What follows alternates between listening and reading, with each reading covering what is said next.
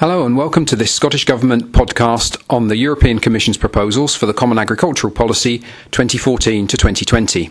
My name's David Barnes. I'm the Deputy Director in Scottish Government for Agriculture and Rural Development Policy. My colleague Drew Sloan, our Chief Agricultural Officer, and I will be doing a series of meetings around Scotland on these proposals in December 2011 and January 2012. But we know that not everybody will be able to get to a meeting, and so the idea of this podcast is to let you hear the same information that you would have got from one of the meetings. The podcast is divided into four parts.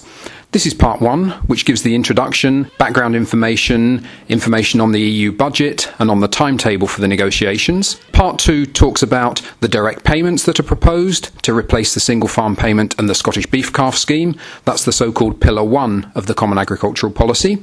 Part three of the podcast looks at the proposed Rural Development Regulation, the so called Pillar two of the CAP, and that includes less favoured area support.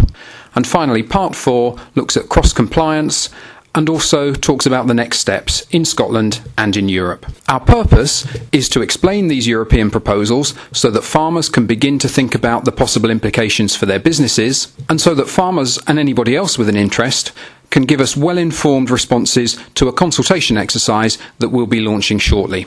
The podcast is designed to work without visual aids. However, we are using a set of PowerPoint slides at the evening meetings, which are on our website, so you're welcome to look at those at the same time as listening.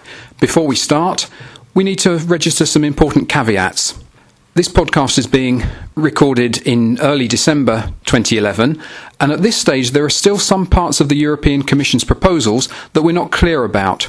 We've asked the Commission to clarify them, but in some places we haven't got the responses yet, so at the moment there are things that we're not sure about. The second caveat is that everything in the proposals is still subject to being negotiated by the European institutions, the Council of Ministers, and the European Parliament, and so everything that we describe here could be subject to change. The third caveat relates to what I'll be saying about the Scottish Government's views at this stage. As I've mentioned already, the Government will be holding a consultation exercise, and the whole point of a consultation is that you don't make up your mind until you've done it. And therefore, what I say about the Scottish Government's position will be our interim position at this stage and not our definitive views. And the final caveat is that all this material is about the aspects of the CAP which will be fixed in the European rules. There are many other aspects of the CAP which will be decided not in Europe but in Scotland. Things like how to regionalise the country for the purpose of the direct payments and what to put in the next SRDP.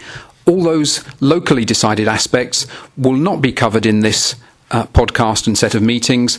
They'll be subject to a separate process nearer the time. The rest of part one of this podcast gives background information by way of introduction. What the EU is doing at the moment is looking at its budget and its policies for the seven year period 2014 to 2020. There are three European institutions involved in the process the European Commission, which is the executive body of Europe, the Council of Ministers, where the governments of the 27 member states sit and debate, and the European Parliament, made up of the 700 plus MEPs directly elected by the European people. The way the European system works is that only the European Commission can table a proposal for legislation. And so, what we're talking about throughout this podcast is the European Commission's proposals for the CAP.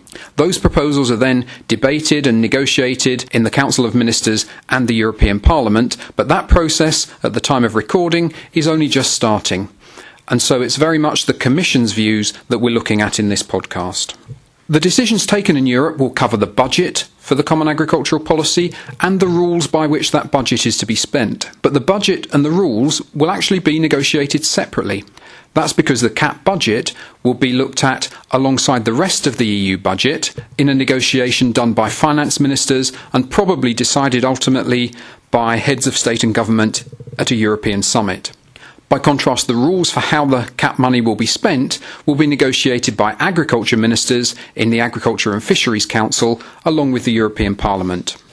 Let's have a look in more detail about what's proposed for the budget. The European Commission proposals for the CAP budget give roughly an annual budget for 2014 to 2020 equivalent to the 2013 annual budget, what we sometimes call a flat cash settlement. Now, of course, that means there's no allowance for inflation in that budgeting, and therefore, although the cash amount each year might be roughly the same, the real terms value of that budget will be declining slightly with inflation.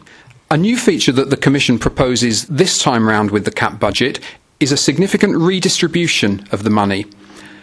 This applies to both Pillar 1 and Pillar 2 of the CAP, but with slightly different mechanisms for each. In the case of Pillar 1, the direct payments, the Commission has made a proposal for a mechanism it calls convergence. The convergence mechanism is to help the new member states in Central and Eastern Europe, who, it's generally accepted, got a relatively bad deal out of the current CAP settlement. And so, what the Commission proposes is that we look at the average direct payments per hectare in each member state, we calculate the European average, we set a threshold at 90% of the European average, and every member state whose payments per hectare are below that 90% threshold would get an uplift, and that uplift would be paid for by the member states who get a higher than average payment. Now, we're still working through the details of how that mechanism works. It looks like the proposed UK ceiling for direct payments is slightly down, but we don't yet know how that would be allocated within the UK between the regions of, of the United Kingdom. What we do know is that Scotland's average payments per hectare are as low as some of the member states like Latvia and Estonia, which the convergence mechanism is designed to help. So, as the Scottish Government, what we're arguing strongly is that the convergence mechanism should give an uplift to the UK and that that uplift should all come to Scotland because we are the part of the UK with the lowest direct payments per hectare. That's what the proposals say for Pillar 1. For Pillar 2, the position is a little bit less clear. The Commission proposal says simply that in future the Member States will get allocations from the rural development budget based on objective criteria. The proposal doesn't say what those objective criteria would be. The good news for Scotland and the UK should be that whatever criteria are used, we expect should give a bigger percentage share of the budget for the UK and Scotland than we currently get.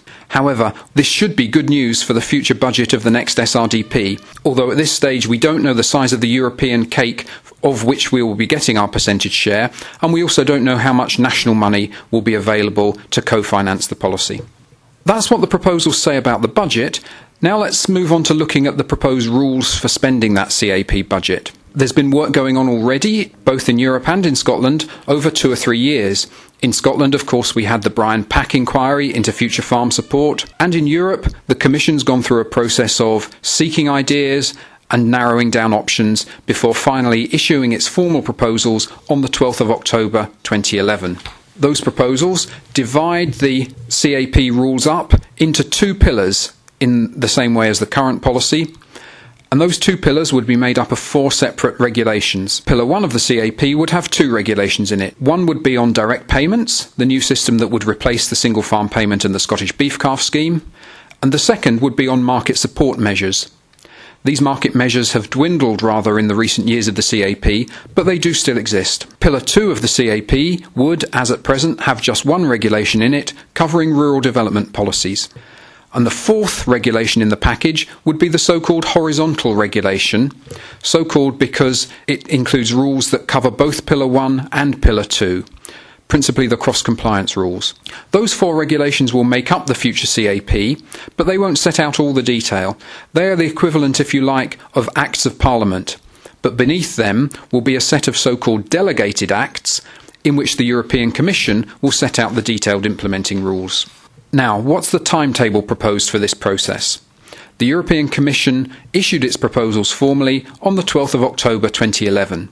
The Commission hopes that the European member states will take their decisions on the budget for the EU as a whole and for the CAP in about summer 2012, and the Commission hopes that the negotiations on the four regulations making up the CAP will be finished by the end of 2012 or early in 2013.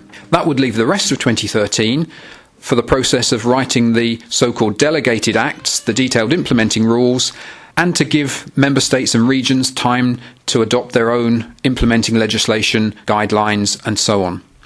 If all that takes place, then the new regime could be ready to start on the 1st of January 2014.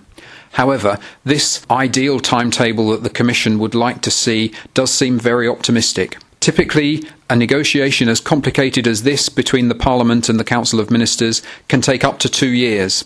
Since the proposals were only issued in October 2011, a two year negotiation would already take us to autumn 2013, and at that point it would be impossible to get all the other details in place in time for the 1st of January 2014. It's therefore very possible that the Commission's ideal timetable will slip.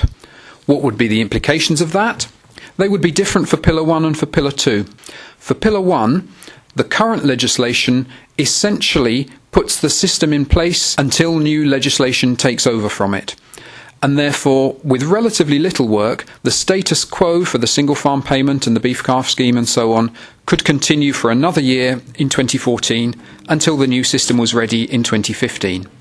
The Pillar 2 rural development programmes are different because the current legislation brings them all to an end at the end of 2013 and therefore the Scottish Government is pressing very hard for some kind of bridging arrangements to avoid us having a gap in 2014 if the new regime isn't ready by then. That's the end of part one of this podcast. Part two will give details of the content of the proposals for Pillar 1, the direct payments and the market support measures.